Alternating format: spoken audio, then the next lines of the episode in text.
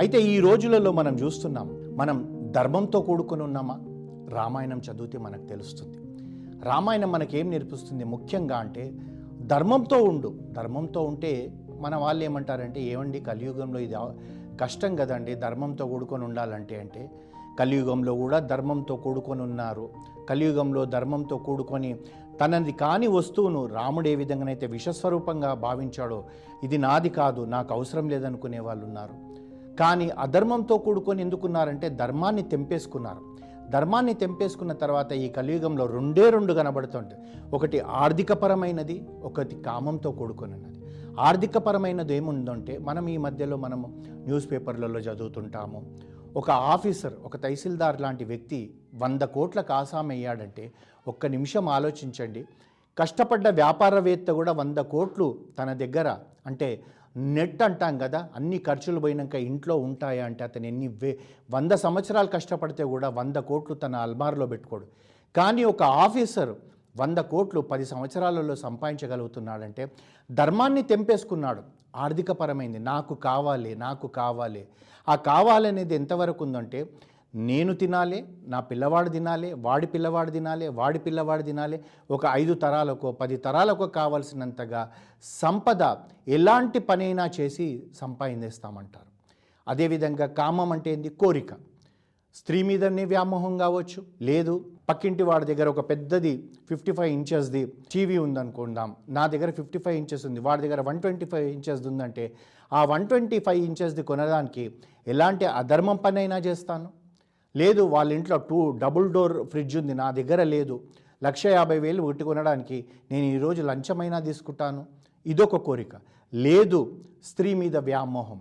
మనం ఈ రోజులలో చూస్తున్నాము వావి వరుస మర్చిపోయి ఎందుకు ఇంత అత్యాచారాలు జరుగుతున్నాయి? ఎందుకు జరుగుతున్నాయి? ఆఖరినారు మనకు రామాయణంలో తెలుస్తుంది రావణాసురుడైనా కానీ ఒక శిక్షకు భయపట్టిపోతాడు. అతని యొక్క మంత్రులలో ఒకడు అంటాడు రావణ ఎందుకు నువ్వు ఇంతగా బ్రతిమలాడుతున్నావు సీతమ్మ వారిని? సీతమ్మ వారిని నువ్వు బలత్కారం చేసేసే అంటాడు. అప్పుడు రావణాసురుడు చెప్తాడు అయ్యయ్యో నేను అది చేయలేను. నాకు చతుర్ముఖ బ్రహ్మ యొక్క శాపం ఉంది. నేను అలాంటి బలత్కారమైన పని చేస్తే నా తల వెయ్యి మృక్కలు అవుతుందని చెప్పేసి. అంటే మనకు అంటే రావణాసురుడు కూడా అలాంటి రావణాసురుడు కూడా ఒక దానికి భయపట్టి ఉన్నాడు కానీ ఈ రోజులలో మనము తండ్రులు కూతుర్లను బలత్కారం చేస్తున్నారంటే మన వ్యవస్థ ఏ విధంగా మారిపోయాం? మానవ జాతి పశువుల కన్నా అన్యాయం అయిపోయాం. కానీ పశువులలో కూడా కామం ఉందనుకోండి. అంటే అది సంతానోత్పత్తి కొరకే దాని కొరకు ఏం చేశాడంటే ఆ ఈశ్వరుడు సంవత్సరంలో కొన్ని రోజులు మాత్రమే దానికి కామప్రయోగం అవుతుంది. కానీ మనిషికి అలా కాదు. ఇరవై నాలుగు గంటలలో ఏ క్షణానైనా సరే తనకు కావాల్సిన అమ్మాయి తనందు దృష్టిపడ్డ ఒక స్త్రీ కనబడ్డదు అంటే బలాత్కారం చేస్తున్నాడు. కానీ మరి మనిషి ఎందుకు ఇలా చేస్తున్నాడు? పశువు ఎందుకు చేస్తలేదు? అంటే పశువుకు ఆ ఈశ్వరుడు మనకు ఆలోచించే శక్తి ఇవ్వలేదు. మనకు ఆలోచించే శక్తి ఇచ్చి రామాయణము భారతము భాగవతము భగవద్గీత లాంటి పురాణ ఇతిహాసాలు మనకిచ్చి ఇందులో నుంచి నువ్వు నేర్చుకొని ఇలాంటి తప్పుడు పనులు చేయకురా అంటున్నాడు. కానీ మనం చేసేదంతా కూడా ఏంటిదంటే తప్పుడు పనులే. ధర్మానికి దూరం అయిపోతున్నాం ధర్మానికి దూరం అయిపోయినప్పుడు మనం చూస్తున్నామండి చాలామందిని. ధర్మానికి దూరం అయిపోయి పిచ్చి పిచ్చిగా అంటే ఎలాంటి వ్యవస్థకు అగెనిస్ట్గా అయినా సరే డబ్బు సంపాదించిన వాళ్ళు వాళ్ళని చూడండి వాళ్ళ ఆరోగ్యాలు ఎలా ఉన్నాయి వాళ్ళ పిల్లలు ఏ విధంగా ఉంటున్నారు వాళ్ళ పిల్లలు ఎలా ఉంటున్నారు వాళ్ళ కుటుంబ వ్యవస్థ ఏ విధంగా విచ్ఛిన్నమైపోతుంది అని చెప్పి మనం ఒక్కసారి ఆలోచిస్తే మన చుట్టుపక్కలనే కొన్ని వందల మంది మనకు అంటే వాళ్ళు మనకు కనబడతారు. కానీ వాళ్ళ నుంచి మనం నేర్చుకుంటలేం. ఏముంది ఏముందిలేండి అది వాడి కర్మ. నేను మాత్రం ఇదే విధంగా తప్పుడు పని చేసైనా డబ్బు సంపాదిస్తాను. డబ్బే నాకు ముఖ్యం. శారీరం ఒకటి ముఖ్యం శరీరమైన కోరికలు ముఖ్యము లేదా డబ్బు ముఖ్యం. అంటే మనకి ఏ విధంగా మనము ఈ విధంగా వ్యవస్థలో మనము చీడ పురుగుల్లాగా మిగిలిపోతున్నాం? మరి ఇప్పుడు మనకు దారి చూపెట్టేది ఏంటిది? రామాయణమే శ్రీరామాయణమే. అంటే మా కలియుగంలోనంట అండి కలియుగంలో కలిపురుషుడు ఏ విధంగా ఉంటాడంటే మనకు గురుచత్ర పారాయణంలో మనకు నేర్పిస్తారు. చతుర్ముఖ బ్రహ్మ ఒక్కొక్క యుగం యుగం యొక్క పురుషుడిని పిలుస్తుంటే కలిపురుషుడు వచ్చాడంట కలిపురుషుడు వచ్చేటప్పటికీ ఆ కలిపురుషుడు వెకిలి నవ్వులతో వచ్చేటప్పటికీ అతన్ని అతను ఏ విధంగా ఉన్నాడంటే కుడి చేయితోటి నాలుకే పట్టుకున్నాడంట ఎడం చేయితోటేమో అంగం పట్టుకున్నాడంట. చతుర్ముఖ బ్రహ్మ ఆశ్చర్యపోయాడంటే ఏంటిది నీ వికృత చేష్ట? అంటే కలిపురుషుడు అన్నాడంట కలియుగంలో మానవుడు రెండుటికే లోబడిపోతాడు. ఒకటి నాలుకే రుచి కొరకు ఇంకొకటి పరస్త్రీ వ్యామోహమే కావచ్చు. పరపురుష వ్యామోహమే కావచ్చు. ఈ రోజులలో మనం చూస్తున్నాం అంటే గత ఇరవై సంవత్సరాల క్రితం కానీ ముప్పై సంవత్సరాల క్రితం కానీ ఇంతగా చూడలేదు. అప్పుడు మనం చూసిందంతా కూడా ఏంటంటే పురుషుడు స్త్రీని బలత్కారంగా అనుభవించడం. కానీ ఇప్పుడు మనం చూస్తున్నాము భర్త నెత్తి మీద బండ మోసేసి ప్రియుడితో పారిపోతున్న భార్యలను చూస్తున్నాం. ఏంటిది మనం? దాని నుంచి సంపాదించేది ఏంటిది? సరే ఆ క్షణాన మీరు అనుభవిస్తారనుకుందాం. ఆ శరీరం పైన ఉంటుందా? ఐదు నిమిషాలు పది నిమిషాల తర్వాత మళ్ళీ నీకు ఆ స్పర్శ ఉంటుందా? ఉండదు. ఆ యొక్క శరీరంలో నీకు ప్రకంపనలు పుడుతున్నాయా అంటే లేదు. లేదన్న సంతోషం ఉందా అంటే లేదు. దాని కొరకు ఎందుకు ఇంత దిగజారిపోవాలి మనం? అంటే మనము నీతికి పట్టుబడి ఉంటలేం. అందుగురించే మనకు నీతి ఏం నేర్పిస్తుందంటే నమేతి ఇతి నీతి అంటే దారి చెప్పేదే నీతి. రాముడి నీతి ఏంటిది? సీతమ్మవారి నీతి ఏంటిది? లక్ష్మణుడి నీతి ఏంటిది? ఆఖరణ ప్రతి ఒక్క వ్యక్తి నుంచి మనం రామాయణంలో రామాయణం పాత్ర అనకూడదండి.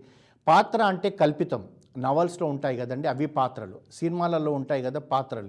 ఎందుకంటే అవన్నీ కల్పితం. కానీ రామాయణం నిజంగా జరిగింది కనుక మనం మాట కొరకు రామపాత్ర అనవచ్చు లేదా సీతమ్మవారిలాగా అనుకోవచ్చు. కానీ సజీవంగా మన కంటి ఎదురుగా జరిగింది రామాయణం కనుక వాళ్ళ నుంచి మనం నేర్చుకోవడానికి ప్రతిదీ మనకు అవకాశం ఉంది. కానీ మనం నేర్చుకోము. ఎందుకంటే కలి ప్రభావం అలా ఉంటుంది. అప్పుడే మనం ఏం చేయాలంటే కలిని ఆపి మనము ఎక్- ఎక్కువ సమయం అంతా కూడా ప్రతిరోజు ఒక గంట సేపు రామాయణం చదవడము భారతం చదవడము భాగవతం చదవడము భగవద్గీత చదవడము మన దినచర్యలో ఒక భాగం చేసుకుంటే మనం ఇవన్నిటికీ దూరం ఉండొచ్చు.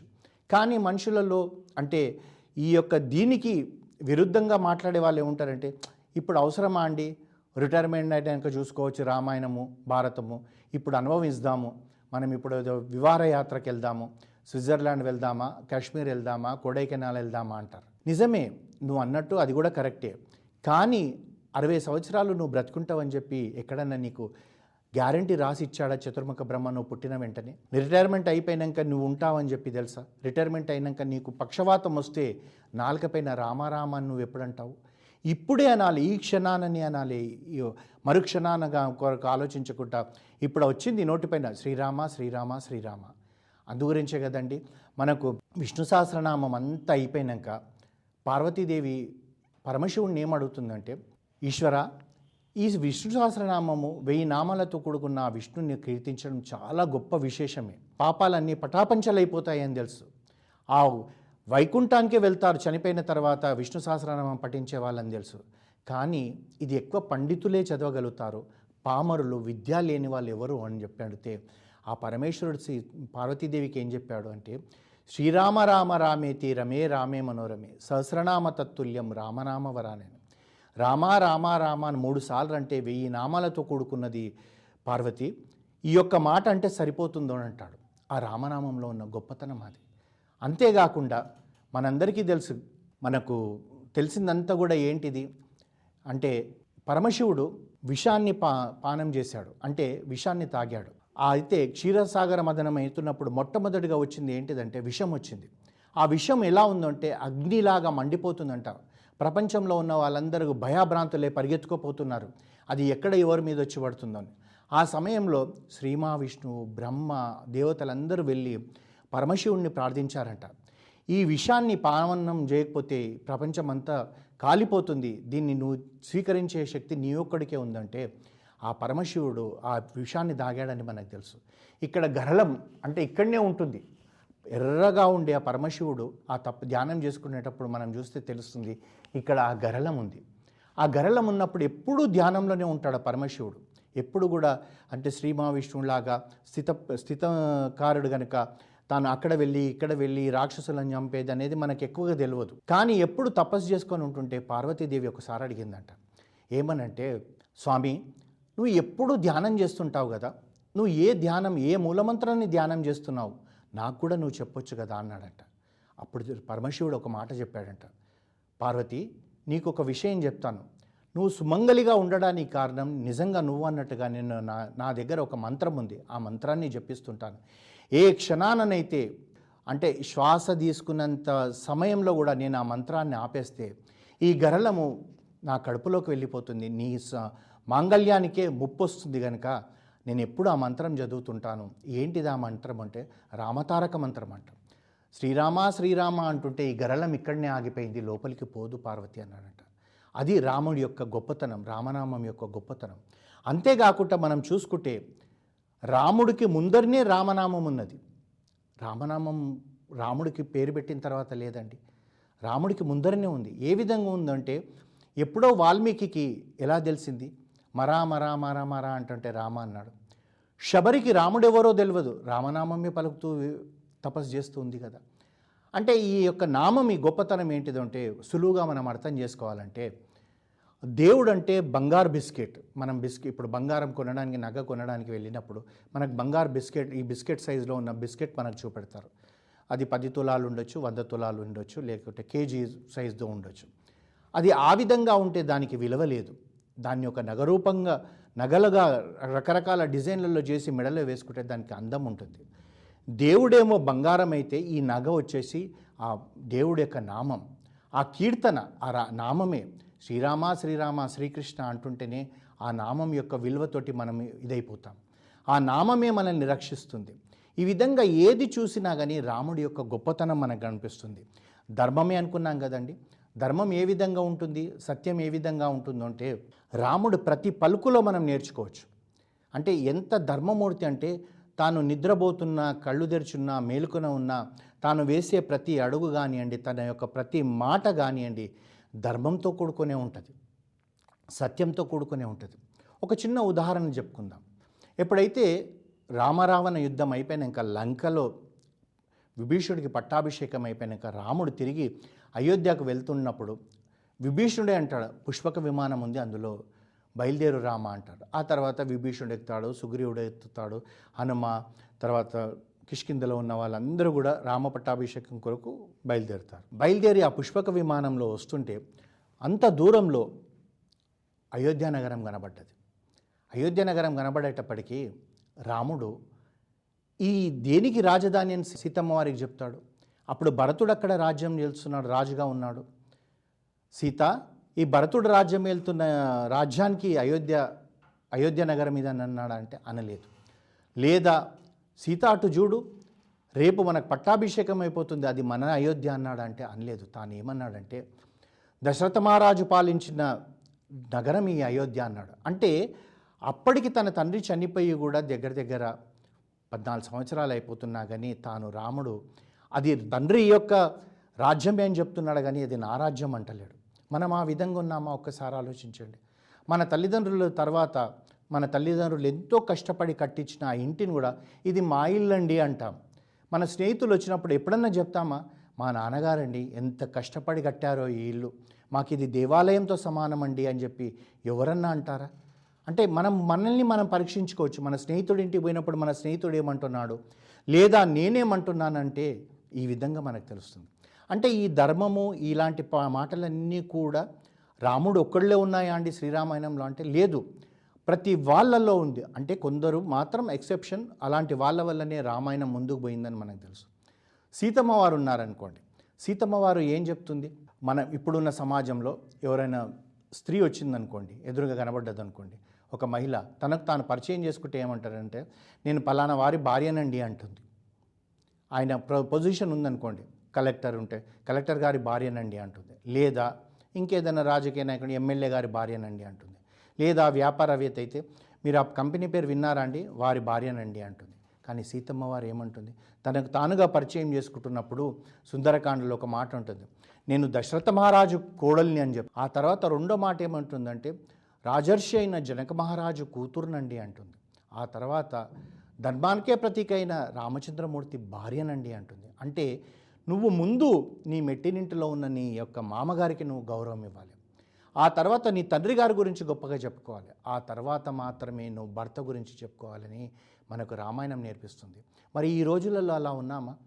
మనమే కొందరిని చూస్తామనుకోండి చాలామందిని చూస్తున్నాం. కొందరిని ఏంటిది? ఇప్పుడున్న వి సమాజంలో ఒక బీద ఇంట్లో నుంచి అమ్మాయి ఒక మంచి ధనవంతురాలు వాళ్ళ ఇంట్లో కోడలైందనుకోండి తన తల్లిదండ్రుల గురించి చెప్పుకోవడానికి నామోషిగా ఫీల్ అవుతుంది చెప్పుకోవాలి నువ్వు నా తండ్రి అంత గొప్పవాడు బీదవాడైతే ఏముంది? కానీ తన లోపల ఉన్న ఆదర్శాలు పుణికిపుచ్చుకున్నాను కనుక నా తండ్రి మంచితనం నా తండ్రి యొక్క గొప్పతనం తండ్రి నేర్పించిన లక్షణాల వల్లనే ఈ గొప్ప ధనవంతులు నన్ను వాళ్ళ కోడలుగా చేసుకున్నారని చెప్తున్నారా? అది లేదు. ఆ తల్లిదండ్రుల గురించి మాట్లాడడానికే సిగ్గుపడుతున్నారు. అలా ఉండకూడదు. మరి మనం అదే అనుకుంటే ఈ సీతమ్మ వారు ఒకరేనా అండి అంటే లేదు. లక్ష్మణమూర్తి ఉన్నాడు. లక్ష్మణమూర్తి ఏ విధంగా ఉంటాడు? ఎలా ఉంటాడనడానికి ఒక చిన్న ఉదాహరణ చెప్పుకోవచ్చు రామాయణంలో. ఇవన్నీ కూడా మనకు అడుగడుగున అడుగడుగున అడుగడుగున మనకు మంచి నేర్పిస్తుంటాయి. ఎప్పుడైతే సుగ్రీవుడు నగలమూట తీసుకొని వచ్చి రాముడికి ఇచ్చేటప్పటికి అప్పటికి రాముడి పరిస్థితి ఎలా ఉందంటే సీతమ్మ వారు కనబడనప్పుడు సమయంలో ఎప్పటికీ రాముడు ఏడుస్తూనే ఉన్నాడంట. అంటే ఒక మూడు అడుగుల దూరంలో ఉన్నది ఎవరు ఏది కూడా కనబడతలేదు. కంట్లో నీరు అలా ఉన్నది. ఆ మూట చూసుకునేటప్పటికీ తన కంట్లో నీళ్ళ నీళ్ళు ఉండడం వల్ల ఆ యొక్క నగలు సీతయా కావా అని తెలియదు. అందుగురించి లక్ష్మణుని పిలిచి అడుగుతాడు లక్ష్మణ ఈ ఇందులో నువ్వు నగలు చూసి చెప్పునాన ఇది మీ వదిన సీతమ్మ వారి అంటే అప్పుడు లక్ష్మణుడు ఒక మాట అంటాడు నాహం జానమి కేయూరే నాహం జానిమి కుండలే నపూరే త్వ త్వబి జానామి నిత్యం పాదవందనాథ్ అన్నాడు. అంటే చూడండి అండ్ ఆ చూపెట్టి ఏమంటాడు అంటే అన్నా వదిన గారి భుజానికి పెట్టుకున్న కేయూరాలు కానీ చెవులకు పెట్టుకున్న కుండలాలు కానీ నేను ఎరగను. కానీ ఆవిడ పాదాలకు ప్రతిరోజు నేను నమస్కారం చేసేవాడిని అన్న. ఆ ఆ నుపురాలను మాత్రం అంటే ఇప్పుడు మనం పట్టగొలుసులు అంటాం కదా అవి మాత్రం నేను గుర్తుపట్టగలుగుగాను ఇవి మా వదినేయే అంటాడు. అది ఆ లక్ష్మణుడి యొక్క గుణాలు. మనం ఆ విధంగా ఉన్నామా? ఒక్కసారి ఆలోచించండి. ఈ రోజులలో మనం చూస్తున్నాము ఎంత విచ్చలివిడిగా శారీరకమైన సుఖాల కొరకు అంటే వావి వరుస మర్చిపోయి ఇంకా నా నోటి నుండి నేను చెప్పలేను. అలా ప్రవర్తిస్తున్నాము. అందులో ఏదన్నా తప్పు కనబడుతుందా లేదా పాపం కనబడుతుందా లేదా అంటే అలాంటి పని చేసే వాళ్ళ కొరకే ఈ రామాయణం. మరి లక్ష్మణుడికి ఇలాంటి గుణం ఎలా వచ్చిందంటే ఆ సుమిత్రాదేవి ఏం నేర్పించింది? ఎప్పుడైతే లక్ష్మణుడు తను తన తల్లి దగ్గరికి వెళ్ళి అమ్మ రాముడిని ఇట్లా వనవాసానికి పొమ్మన్నాడు నాన్నగారు. నేను వెళ్ళాలనుకుంటున్నాను నువ్వేమంటావు? అని అడగలేదు. తాను తన దగ్గరికి వెళ్ళి అమ్మా నేను వెళ్ళిపోతున్నాను రాముడితోటి అన్నాడు. తన భార్య అయిన ఊర్మిళకు అలాగే చెప్పాడు. మరి అప్పుడు ఆ సుమిత్రాదేవి ఏమన్నది? నాయనా లక్ష్మణ నీకు ఒక విషయం చెప్తాను. నువ్వు రా అన్నగారి సేవకు వెళ్తున్నాను అంటున్నావు రాముణ్ణి నువ్వు చూసినప్పుడల్లా నీ తండ్రి దశరథ మహారాజా గుర్తు రావాలి. సీతను చూసినప్పుడల్లా నేను గుర్తు రావాలి నీకు. ఈ యొక్క అడవి అంతా కూడా అయోధ్య అనుకోని ఆయన రామసేవ చెయ్యి అన్నది. అంటే చూడండి ఎలాంటి భావనలు ఉంటే అలాగ చెప్పగలుగుతారు.